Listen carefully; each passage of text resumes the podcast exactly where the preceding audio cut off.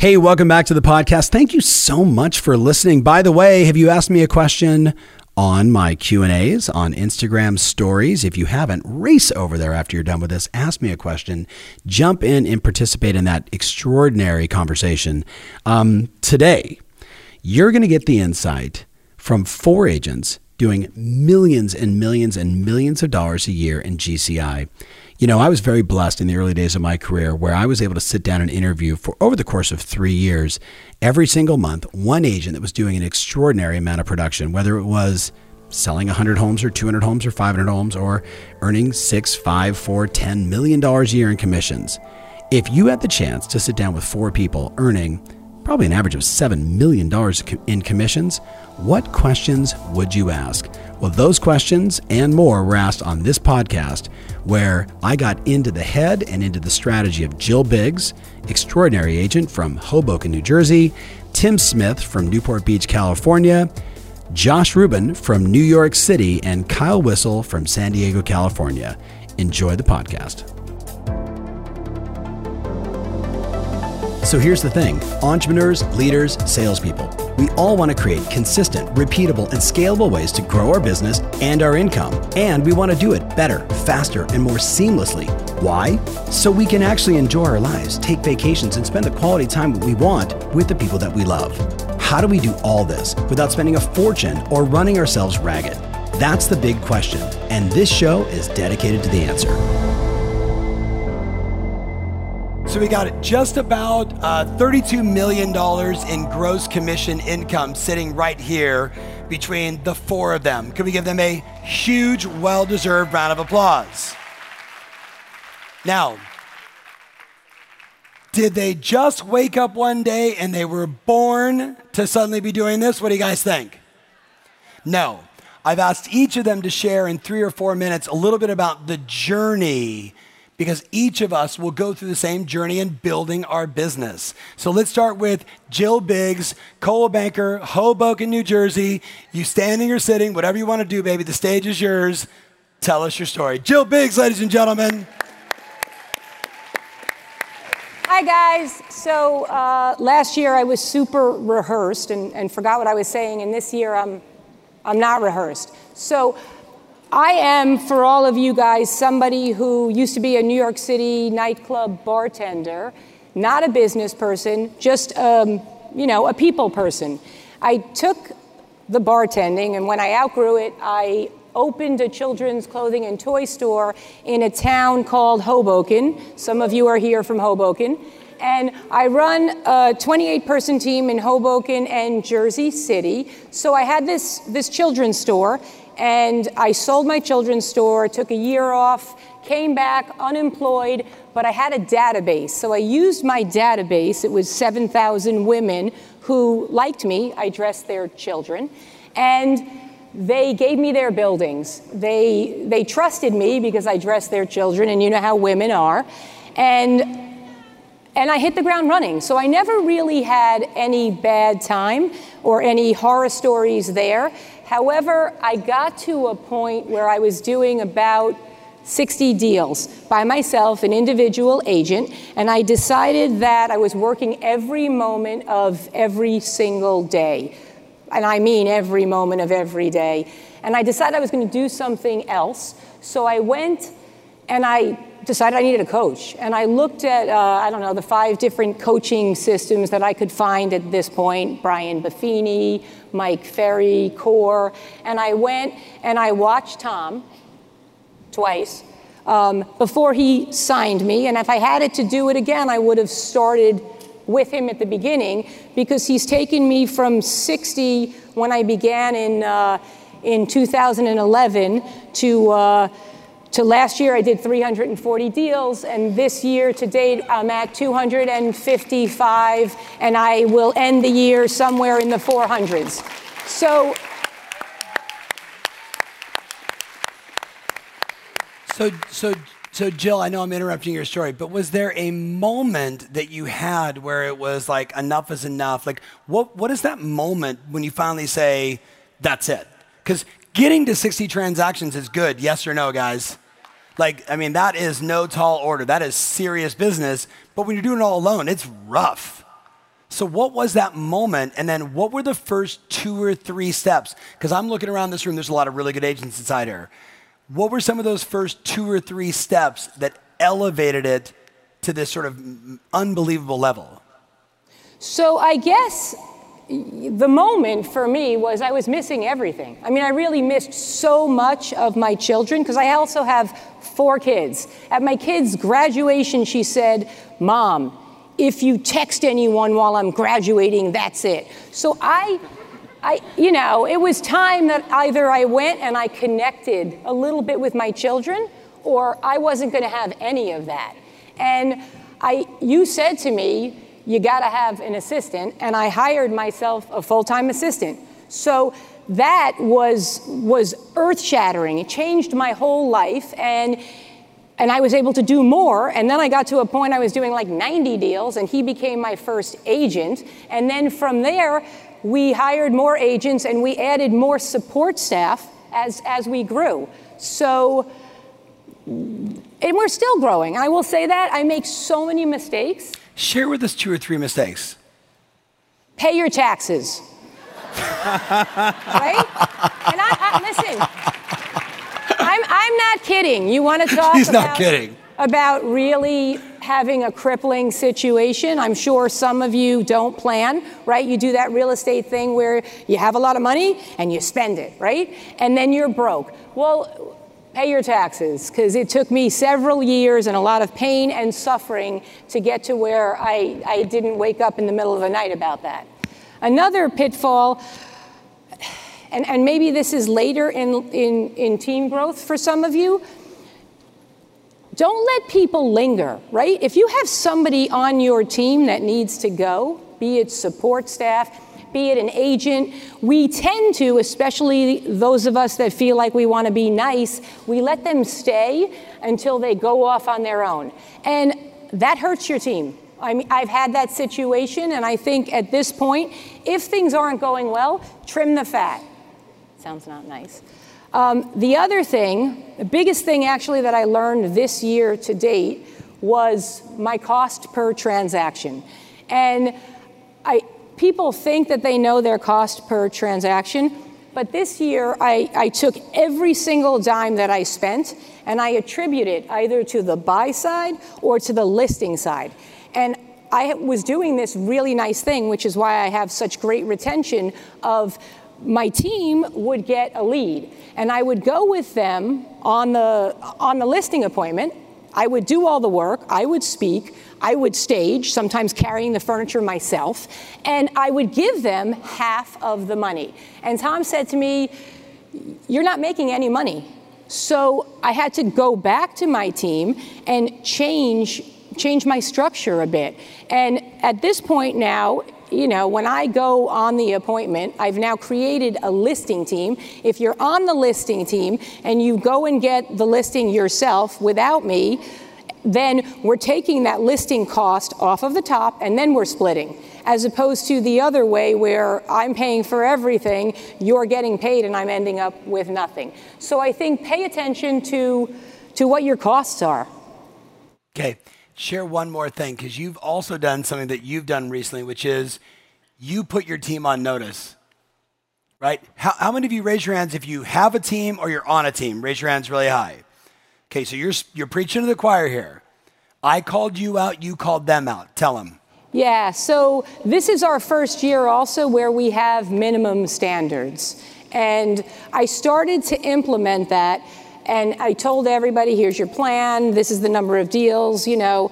But I wasn't really hardcore about it. About three months ago, I had a meeting with them because I was a little bit frustrated. And I said, Some of you, right, are in this place. And if you don't close this number by this date, you're gone. We lost one agent, right? And I'm, I'm talking about all those people that are doing, or, or the people that are doing the least in, uh, number of transactions on your team, typically they're taking the most energy and the most amount of time, right? You have to help them. Those people on your team that know their shit and are doing well, they don't need anything from you. They're going to keep running. So, way better to have less people and this is a lesson for me right less people doing more than having you know this huge number of people eh, where some of them are miserable. Awesome. Grab your seat. Give her a nice round of applause. Bunch of little. We, we, we went East Coast. Let's go West Coast, and we'll go East Coast, and we'll finish with West Coast.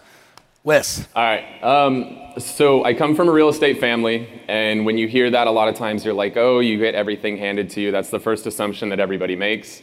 Um, but in all honesty, I fucking hated real estate my whole life growing up. Um, my dad was the typical person who did the 70 hour work week. It's not healthy. If any of you guys are doing 70 hour work weeks, stop. You will burn yourself into the ground and you will ruin relationships with your family. So there's a lesson right there. Don't be that person. Um, so my whole life growing up, my dad was always super busy, always busy with real estate. Parents were divorced. Um, so my dad, there would be days where I was supposed to be with him and he wouldn't show up, or he would show up late, or wouldn't show up for the soccer game or the basketball game, all of that stuff. And I despised real estate growing up. I actually hated it. I never in a million years thought I would work in the real estate industry. Um, but when I was in college, my dad was pushing me. He's like, you need to buy something, you need to buy something, you need to buy something. And I was like, I don't want to, I don't want to. And then they put a mirror under my nose. I fogged it. They gave me a half a million dollar loan, no money down. I was scooping popcorn at a movie theater. It was crazy. Um, bought this place. Three months later, sold it, made $17,000. And so I was like, I got a $17,000 check, and I just got a nickel an hour raise scooping popcorn at a movie theater. And I was like, all right, let's talk about real estate, Dad. it's no-brainer, right? It's a shitload of money when you're in college. Um, so then I worked with my dad on the commercial side of things for about five or six years.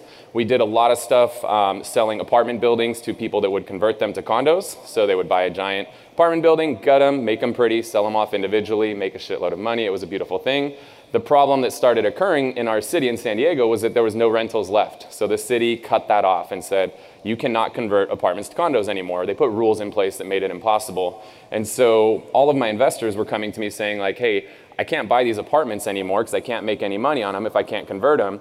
And so I started looking around at what was happening in the market, and my investors were like, well, what about this foreclosure? What about this short sale? And I looked around and I saw these people that had 100 REO listings, 200 short sale listings, and I was like, this commercial thing's cool, these five, six figure checks are beautiful, but getting checks like that in your early 20s, it's really hard to be responsible with them. We had a lot of good times in Vegas, um, very, very fun times. Um, but I decided, you know what, I want to go on the residential side. And there's an agent in San Diego, Greg Newman. I remember getting a postcard from him, and it said something along the lines of, We sell a house a day. And I was like, That's bullshit. That's impossible. Like, nobody could possibly ever do that. And so I'm going to take you on the path of how we got to that when growing our business. So I left my dad, jumped over to the residential side. I said, Dad, it's been real, but we were printing properties out for clients and then putting a post it note over the other agent's name and then stamping our name on top of it and then faxing it to the other agent. I was like, I can't do this anymore, Dad. I appreciate everything I've learned. Jumped out on my own. Um, one of the big lessons I've always learned and followed is if you don't have an assistant, you are the assistant. You guys have got to stop doing assistant work. If any of you guys are ever out dropping flyers at doors, like in my old neighborhood, the homeless guy did that for a realtor. Like, think about what you're doing with your time. Like, if you're doing stuff that you could hire a homeless person or a high school kid to do, like, you need to hire that out. So, you need to have an assistant. The little exercise I've always learned is called red light, yellow light, green light. Take everything that you do in your business, everything you love to do and always want to do, highlight that in green. Everything you hate to do and never want to do again as long as you live, highlight that in red. And everything that's left over, make it yellow everything in red, you just built your job description for your first assistant. And now, as your assistant gets better, you can start adding some of those yellow tasks on until they hit capacity. When they hit capacity, now you go through that same exercise with your assistant red light, yellow light, green light, hire the next person. For me, that was a buyer's agent. Then it was a transaction coordinator. And then we kept growing and growing. And now we're at a point where I have 10 people on staff. I have a sales manager and an operations manager. Sales manager is the one who's coaching the agents, helping them through everything. The operations manager is building all the charts, graphs, spreadsheets, all of that stuff. I have a finance manager to just make sure all my money is dialed in, all the bills get paid on time. That's important. Um, you need to have good credit because we're coming into a market where there might be a lot of opportunities to buy, and if your credit's jacked up, you're not going to be able to buy those opportunities. So make sure that your credit's dialed in. That's something important a lot of people don't think about.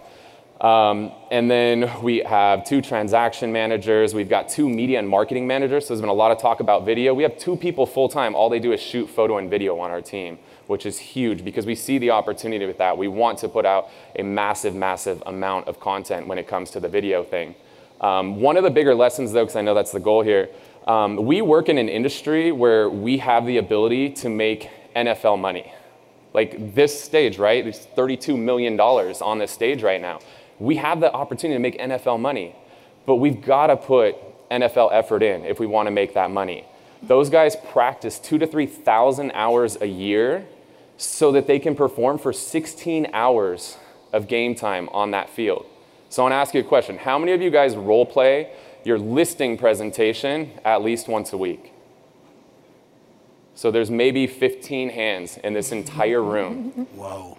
Think about that, guys. There's what, 1,000, 2,000 people in this room, 15 role playing on a weekly basis. Think about when you're going into that listing appointment against five other people, the probability of any of them ever practicing that presentation is, I mean, what's the math on that? Less than a 15 percent, yeah. right? So if you take the time and really practice your craft, role play your phone conversations, role play your appointments, practice everything that you do, and put that NFL effort into what you do, you can make NFL money in this industry. Love it. Beautiful. East Coast, West Coast, East Coast. Hey guys, I'm Josh Rubin. Uh, born and raised in Philadelphia, moved to New York in 1994 with uh, you know a couple hundred bucks in my pocket. Moved with uh, U-Haul and uh, got into the business around 97, 98, and um, basically I was just an individual agent, and I was basically being spoon-fed listings from my rental manager with bait and switch ads in the back of the New York Times and the Village Voice. I transitioned after I realized I wanted to make a career out of it over to Corcoran. Uh, worked directly under Barbara Corcoran for a number of years. She sold the company, as many of you know, around 2006 for about $68 million to a little company called NRT. Uh, it's now a part of uh. However, when that happened, uh, the business well, I should say the, the mentality and the culture of Corcoran kind of shifted from being the most organic of the sort of big three companies in New York City. Uh, Barbara segued out, and uh, I went to work uh, with Chris Peters, Howard Lorber, and Dottie Herman at a little company called Douglas Elliman. Um, and uh, I moved over in uh, a very fine year that many of you will remember as the deepest, darkest days of our memory uh, in finance. And that's January 1st of 2008. Uh, for those who were sleeping that year, uh, in September of 2008, Lehman Brothers went under and the world basically changed overnight. Uh, my income dropped by two thirds. I was drowning in debt at one point. Um, I found out in February 2009, uh, as the markets were going down by between 500 and 1,000 points a day, that we were pregnant with uh, our third of uh, three wonderful, happy human beings uh, Danny, Max, and Sarah. Um, I went to the bank that day and I realized that I had $6 in my checking account, uh, in addition to the $600,000 that I had in debt. I had a family of uh, four at the time um, and two cars in the driveway on mortgage. I was uh, teetering on the brink of uncertainty. Bankruptcy was never an option. Uh, filing, you know, walking away from my house was never an option. So I put on my gloves and I got into the ring and I fought like hell. And now I'm a millionaire.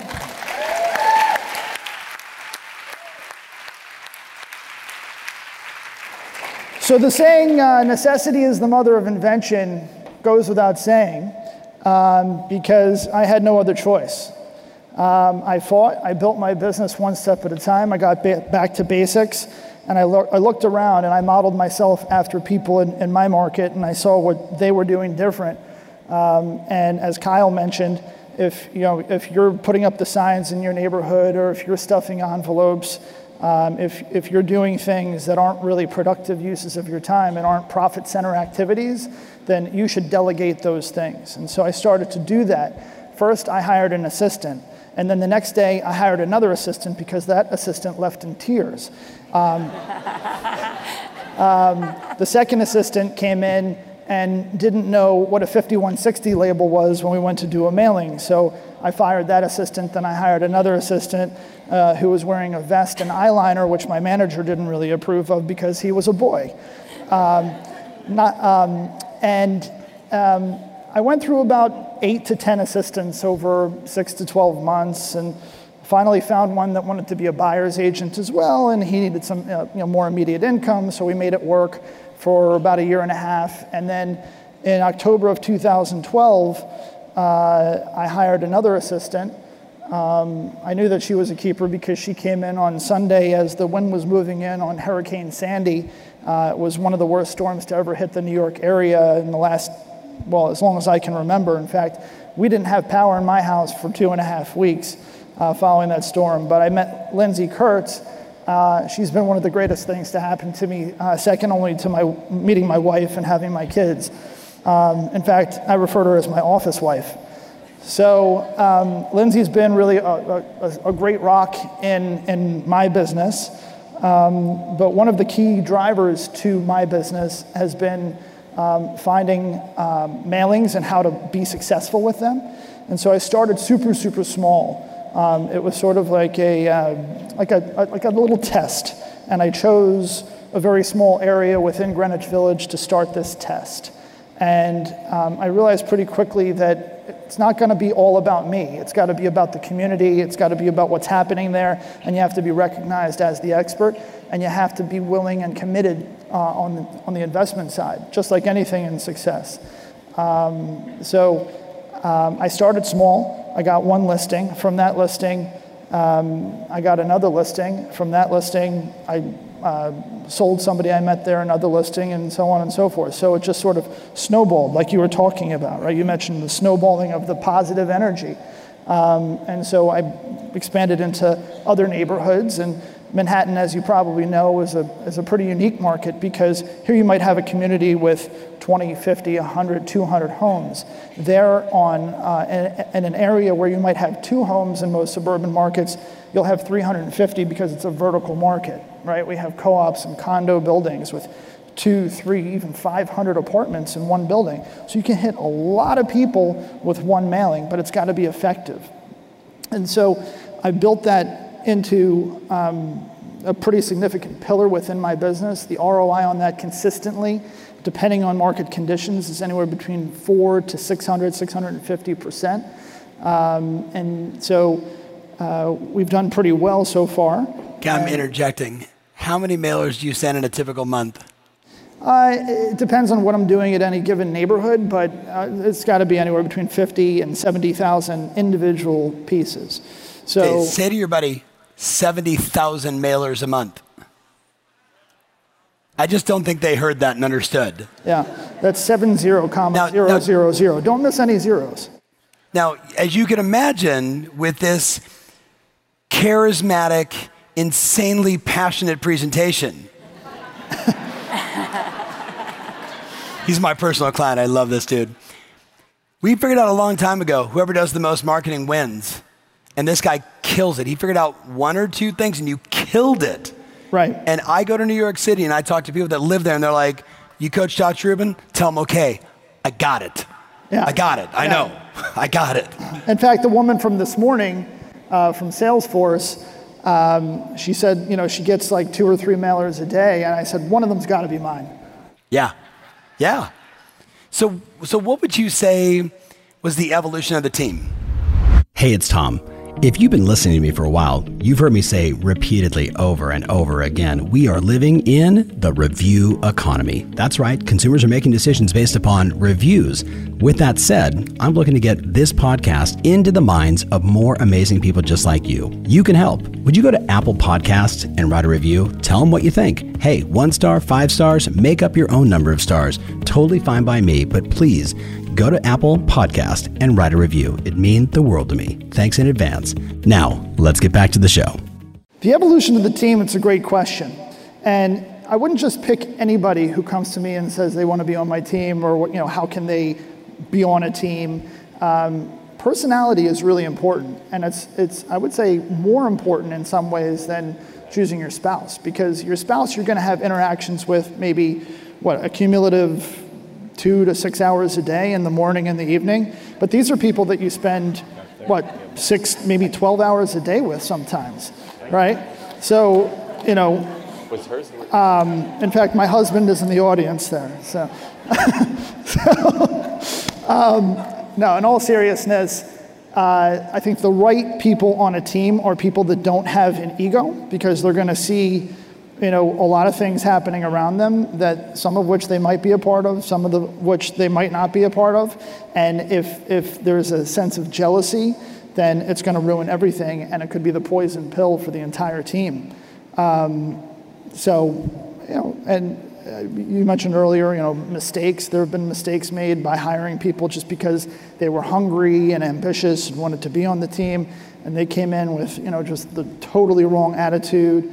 I've had people show up with, uh, you know, addiction problems um, you know, commit to doing open houses and not showing up to open houses, and the sellers are living in these homes saying, "Hey, it's me. Where's your agent? I have people buzzing my intercom, and I'm showing my apartment." And uh, you know, it's not a good look, and it really uh, impacts your reputation. And by the way, there are two things that you can't get back in life.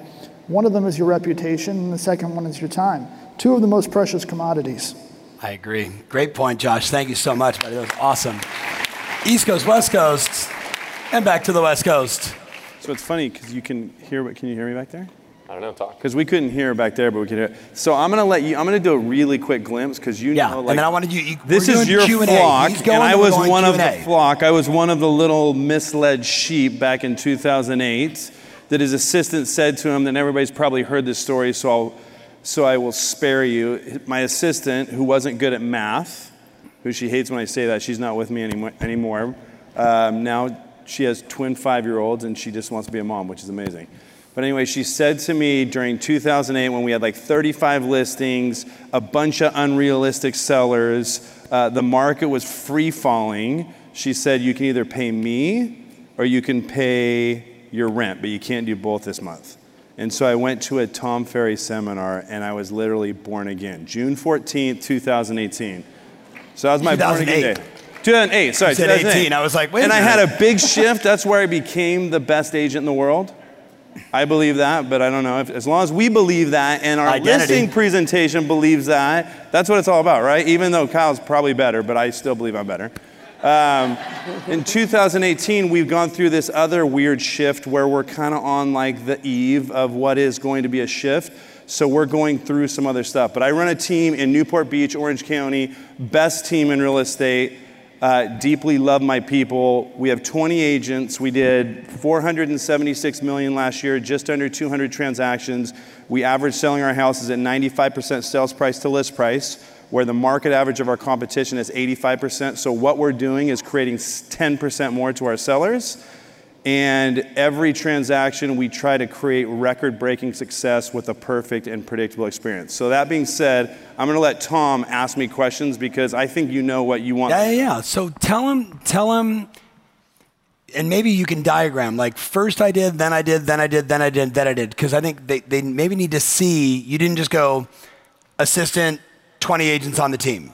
So, I, okay, so that's a good question. I think this is where everybody needs to ask themselves the question like, what do you want? Because there's two types of teams, and it's all about teams. 2016, Wall Street Journal said teams grew by 42%, individuals shrank by 19%. As we learn, if you have a really highly effective team, there's no way an individual can compete. That being said, I actually have a team within my team. I run a team where I have my own admin people, my showing agents, my my ISAs that I work there, and then I have a team. And I've constantly been conflicted player coach.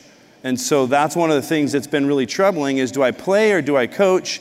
But the team function. But the reason that I started a team is I had the ability, I guess prospecting's always been my thing, and I loved the last panel, the one that said mansplain. So I guess I'm gonna mansplain to you. Yes. There were just, but the one thing is, is I was always really okay, I think maybe I had something that shifted in my head where I think some of my agents are maybe too aware.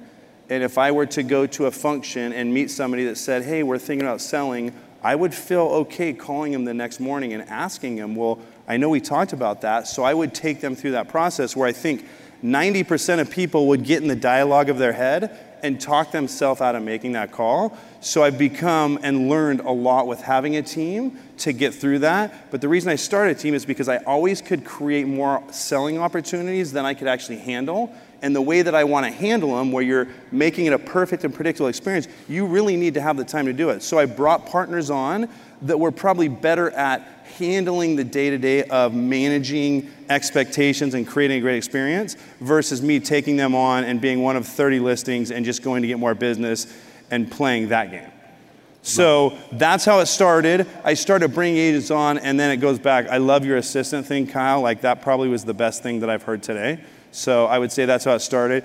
And I would say that just to take that one step further, the structure that Tom comes up with, it's all this collaboration of people all over the world. It's like take the structure. Sometimes we'll talk about stuff and he'll say, if it's not compelling, it's not selling. I'm like, didn't I say that? And then people in New Jersey are saying that, and Kyle's saying that. But that's what's great about this organization. There's all this education that we have.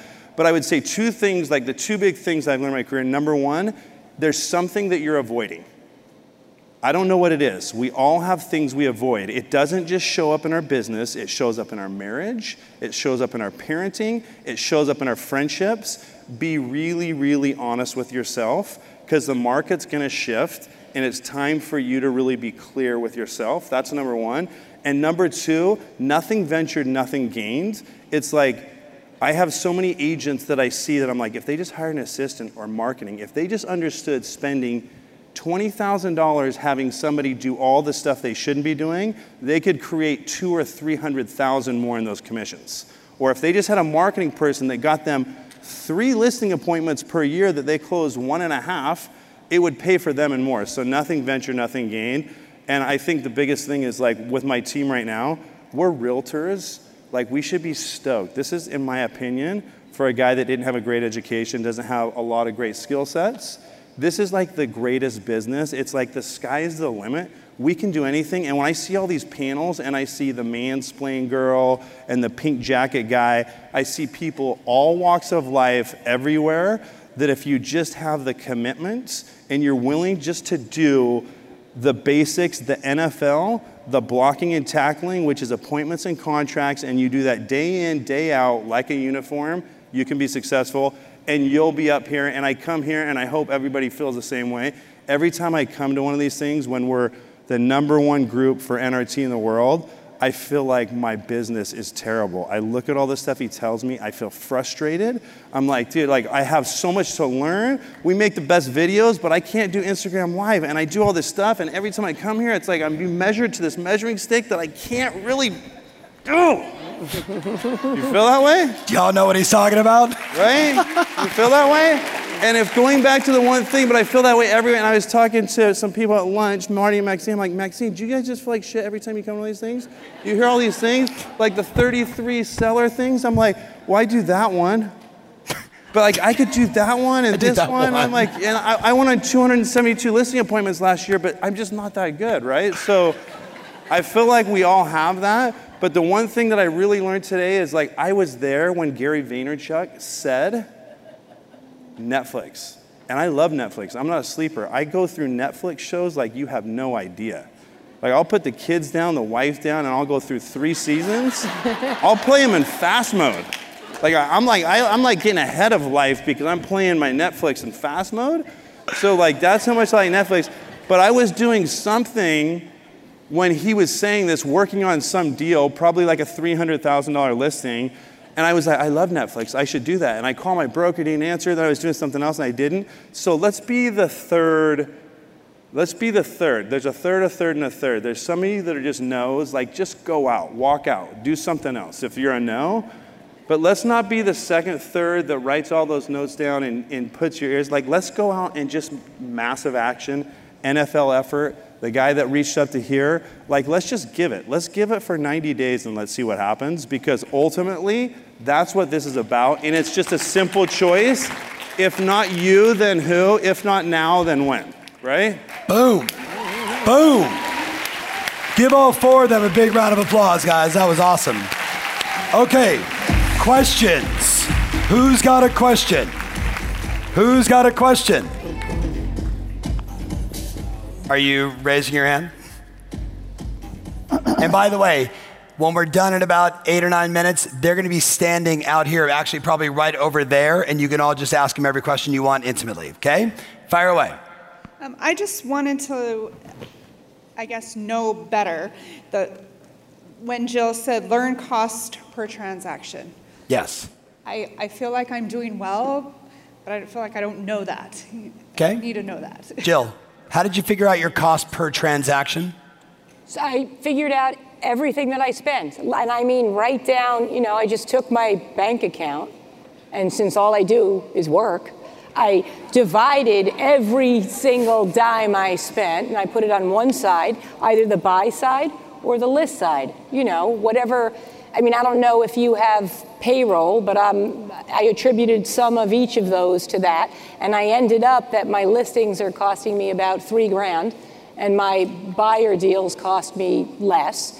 And then I calculated this is what my commission is.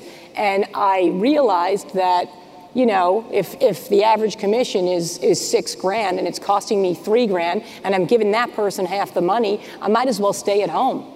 So, yeah. Does that make sense? Yes, and thank you for your coaching. I did 24 transactions last year, and um, just this quarter, we already did that. 24 so, this quarter? Yes. What a rock star. Fire away. Hi, okay. I um, joined coaching about 18 months ago. I think I, I don't know, quadrupled my GCI in a year, which was great. So thank you very much. Congratulations. Um, so I am now kind of at the million dollar listing or million dollar mark for GCI, which was a huge hurdle for me to get to. And um, you know, most of mine was working my sphere and referrals and open houses. Those are kind of my three big things. Although I know I now need to add another three. So, Carol, what's the um, question? What's the so question? So my question is: Was there a big, big difference in what you did from going to from like a million or two million dollars up to being a seven million dollar agent? So what was that difference from two million bucks when you all of a sudden, Kyle, go to four or five? Yeah, I can take that. Um, two things. One, the when I started to grow an office really big, I hired anybody and everybody to fill that office. I had people that were 21 and 121 years old. It was crazy. I quickly learned the value of culture and I learned what our culture was, identified that first, and then got rid of everybody who didn't fit that culture, and then only hired to that culture. And just the year we went from uh, no culture to culture went from 82 to 242 deals just by having the right people in the right place. That was a huge part of it. The second part of it is there's kind of been a theme of this whole event of track your numbers and know your numbers. And we need to know exactly how much we're paying per lead. We need to know what kind of return on investments that's giving us. And then we can either pump it or dump it. So last year we looked, we tried Craigslist again. We're like, let's go hard on Craigslist. We had 1,400 leads. We converted one. That is a huge freaking waste of time and money. So we dumped Craigslist. We looked at Facebook. We had 800 and something leads in Facebook last year. We converted one. Okay, dumped that. We looked at Zillow and we converted at a really, really high rate. So we quadrupled our spend on Zillow. Um, so know your numbers, figure out what's working, what's not, and when something's work it, pump it. If it's not working, dump it. That's say, it. When, when you grow, it's about simplification. Who else? Go one, ahead. One thing with that, and this is like a big thing, like, and this is why what's great we're in coaching. When you're so busy that you're you don't have time to think about your business, that's a problem. And when this becomes a business, you have to treat it that way. The biggest quantum leap we had is when I wanted to double my personal business but work half as much. So what do you have to do? It's just all it is is mapping that out. I needed to have two full-time showing agents, so I didn't have to be on showings. And I found when I was on showings all day, even though I'm still at showings, it kept me from doing what I do best, which is negotiating. And so now that I have showing agents, I can pick and choose. I'm always available. Deals get done when you focus hard on them and you can give them all your attention. And I tell all my team, it's like when you have a deal, that's like blood in the water. Drop everything else, get it done, move to the next one. But really, it's focusing, taking a step back and focusing on your business and seeing what you need. And it's really always math. Yeah. You got it, Carol? Toss it up. That was a good question. Good answers, guys. All right, who's got a question? I'm, I'm tossing and then I'm going to come back to you. Oh, thank you, CB. Oh, a little bounce to the face. Yeah, you got her. Way to go, coach. Shoot, Thanks. ask your question. We got to be, we're limited on time. Okay. Go. Hiring. I'm, the, I'm a terrible Hiring. hirer. I've gone through a lot of assistants. Josh, do you want to handle help, this one? Help me hire somebody good. Any, anybody, but Josh has hired 48 assistants. Are you hiring your friends? Are these sorority sisters or? do you hear his first question? Are you hiring friends? Are you hiring sorority sisters? No. So um, I would say that the magic is, like I said earlier when I was up here talking to you guys, um, it, it's really about ego. Even assistants have egos. There, there are people who have hired assistants who thought that they wanted to be agents because they see these fat five and six figure, sometimes seven figure in Tim's case, checks coming in that are commissions. And they're saying, well, shit, why, why can't I do that? And the truth is that they, they can't do that because they're not cut out for it, but they have to go out there and realize it first. So, how to hire a good assistant is to find somebody with the right experience that fits your business. That's number one. Number two, it's to find somebody who's going to be a good match with you and not try to sort of be you.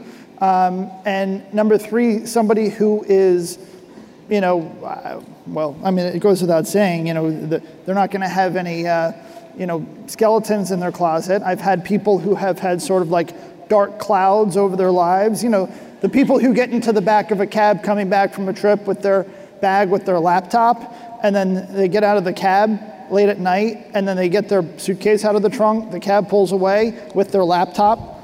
You know, it's just stupid shit happens to them all the fucking time. Sorry. uh, um, because that, that naturally will bleed into you know, your life and your world, and you know, that, that's kind of like a plague. So you need to just cut it off and move on and find somebody new. And when you find somebody that is good for you and good for your business and you grow together, you need to treat them right. Yeah, beautiful, beautiful. Speaking of, Marco. By the way, this is Marco Druzitich from Rubin Team in New York City. Uh, he's been fantastic, and actually, Tom is a, a part-time matchmaker. Um, you could use a little practice in that, by the way, but in this case, it was winner, winner, chicken dinner. Yeah, love it. Thank you for introducing me to Josh uh, four years ago, and that's how I got back into real estate. Um, and thank you guys for sharing us so much of your secrets in your professional life and how you become uh, successful. But what have you done in, in your personal life to become so successful? Oh, what yeah, would you say good. everybody in this room should change? Oh, what, what was the change you had to become make in your personal life? So Kathy and I have sex Mondays, Tuesdays, and Saturday. No. Go ahead, Jill. Tom caused my divorce. Is that a brand of wine? I don't think they heard they, they heard you, and that's perfect. Let's go to the next one. Now, what did you have to change in your personal life to you know to take all the?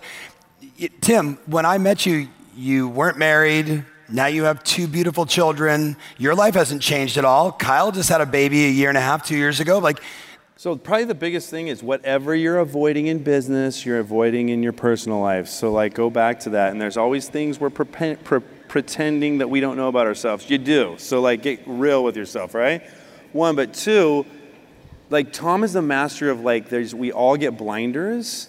Like literally when we sat down in 2017, we want to have a team that does a billion in sales. Math, 40, 22 agents, 42 listing appointments, 25 listings taken, 15 listings sold, 10 buyer sales, billion. Easy, right? But now how can I do it working half the time but produce more because like my beliefs wouldn't allow me to do that. It's like in my mind, it's like you can't work less and make more. It doesn't make sense, right? Does that make sense? Like one plus one is three. But like literally, I worked half the time, and just like Kyle, I don't work nights and weekends anymore. Every once in a while I do. If I have the right person, then I have to see. But it's like I'll take calls when I put the kids down. I don't take appointments. You don't need to do that. That's where you need to find somebody that can do the work that you don't want to do. And so that for me in my personal life, because as realtors, we all think we have to like die on our sword, work seven days a week, sleep, eat, breathe, get heavy. You can't go to the gym. That's just actually not true. Kyle, what about you? What Yeah. changes in your personal life? So for me, it's all about the morning routine. Um, I just had surgery on my elbow a week ago, and I didn't get to follow my morning routine, and it like fucked my whole world up. I didn't even know how to function when I'd wake up in the mornings. I didn't know what to do. But for me, it's three things. I need to turn my mind, my body, and my heart on every single morning. So I wake up 4:55. Sharon Srivatsa puts on this amazing 5 a.m. club call. If you guys aren't part of it, you need to jump on it. Uh, 5amclub.net. It's great. It's a quick five-minute call with a motivational message message, tells a quick story, and it just turns my brain on. It gets me going. It's the first thing I do when I wake up. Um, I'm a big Peloton fan. Tom's got a Peloton. Half the people in this room have them. If you don't have a Peloton, get one. I'll give you a code too, by the way. Um, but working out right after that 5 a.m. club call has been huge for me. And I get it done. Like the Peloton's great. I have a two year old. I don't necessarily have a lot of time. So anything I can do to be more efficient with my time, I'm big on. So the fact that I can hop on a bike in my office at the house and ride and then as soon as I'm done writing, my body is turned on. Now my daughter's waking up, and now I get to spend an hour with my daughter. So I wake up, 5 a.m. club turns my brain on. The Peloton ride turns my body on, and an hour with my daughter before I go to work turns my heart on. By the time I show up to the office, like I'm locked and loaded. There's no like, oh, do you guys want to go get Starbucks? You guys want to just like, I show up and it's just put my headset on and let's fucking go. Okay, well, there you have it. Insights from some of the best agents on the planet. As always, if you've got more questions, these men and women are participating aggressively and all the time in all of my social channels. So hit them up on Instagram or on Twitter. You can pretty much find all of them just at their name on all those different channels. Ask them more questions and ask me more questions as well.